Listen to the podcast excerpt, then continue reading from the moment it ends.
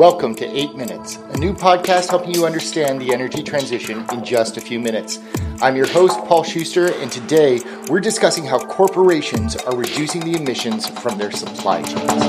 While a lot of companies are setting goals and ambitions to reduce their own direct energy use and carbon footprint, the supply chain can play an outsized part in the total emissions required to get a product or service to market. What and how are companies addressing this major class? Eight minutes. It's about how long it takes for the sun's rays to hit planet Earth, or how long I need to cook a Totino's pizza roll. Let's get it on.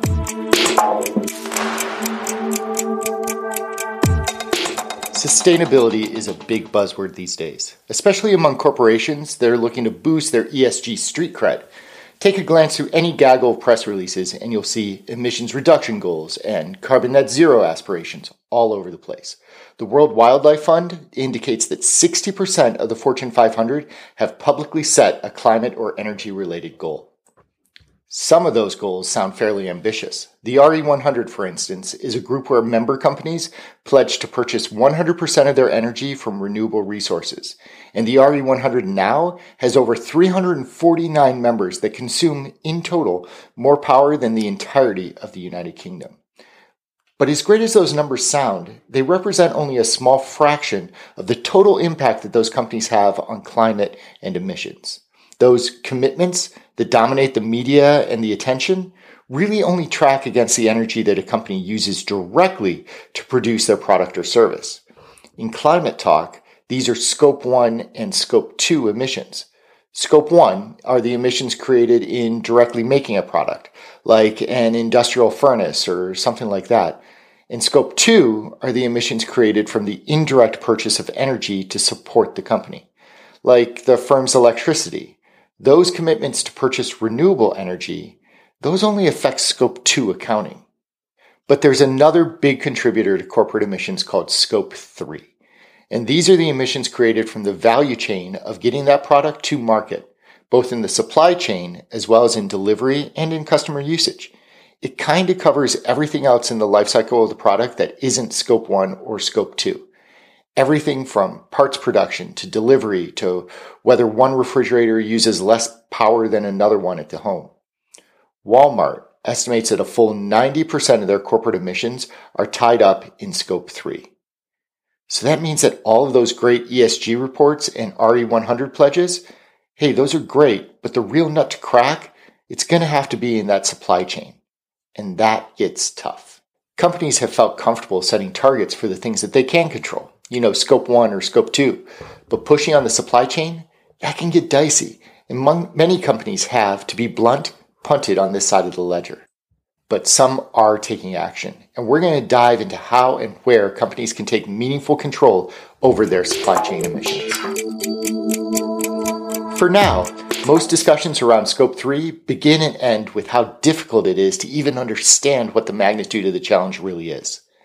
One global parts manufacturing company estimates that 70% of their top 100 suppliers don't even know how to track their own emissions, much less how to start to reduce them.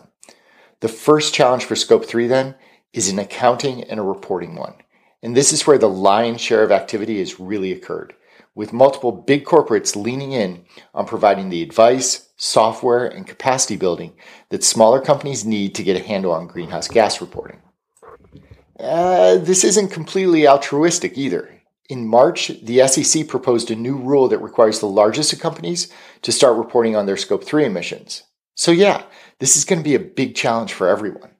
Sensing opportunity, multiple accounting and reporting companies have dived into the space. They include big accounting firms like PwC or Deloitte, but also software startups like Persefoni, which just raised 114 million for their carbon management platform, or Aclymate, based out in Colorado. The Greenhouse Gas Protocol and World Resources Institute, they offer a free screening tool for those companies that just want a quick snapshot of where they're at. But reporting and accounting only goes so far. Actual Scope 3 reductions are the next step, and they really challenge a sustainability officer to think outside of the box. At the one end is a reshuffling of procurement and logistics options purchasing services and materials from suppliers who are already committed to climate action, or shifting to closer, more localized supply and cutting down on the freight distances. Change in procurement patterns can be a huge undertaking, but it can also be one of the few things that a company can do directly to affect Scope 3. At some point, companies will need to engage with their supply base, though, to enact real change. Some companies like Walmart are out in front by inviting suppliers to self limit their emissions.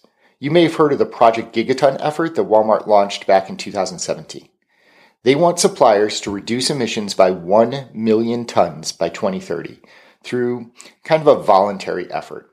But I mean, they're Walmart, so they've gotten a ton of their suppliers on board already and are already 57% of the way there. Other companies can follow suit and raise expectations for their suppliers to participate in emissions reductions or, or other programs, but not everyone has the behemoth leverage that Walmart enjoys. Companies should still push those emissions goals, though.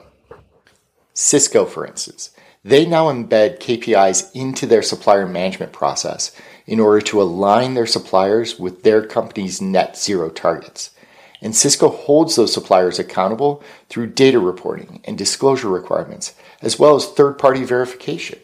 Another step is to provide the capacity building to smaller businesses to account for and reduce those greenhouse gases.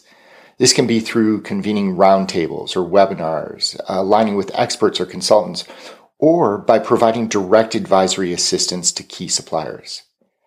Beyond those activities, some companies are innovating unique financing models that can help smaller businesses shift to cleaner resources at scale. For instance, Walmart. Again, they partnered with Schneider Electric to offer a program where the retailer would purchase large quantities of renewable energy under a power purchase agreement and then sell smaller blocks of that energy off to their individual suppliers. Walmart essentially provides a credit guarantee and the necessary size to help smaller companies get access to low cost clean power that would otherwise be out of reach. And to take that a step further, we can foresee a next step being that corporates will offer the direct financing for energy efficiency, on site solar, EV charging, all wrapped under an as a service financing package, where the supplier can leverage a larger corporate customer's financing to lower energy costs and emissions, while also providing that company a return on the invested capital. These activities, from supporting accounting and reporting, setting clear objectives for suppliers, through to providing the capacity building and financing required to enact change, are critical to address Scope 3 emissions. I'm Paul Schuster, and this has been your 8 Minutes.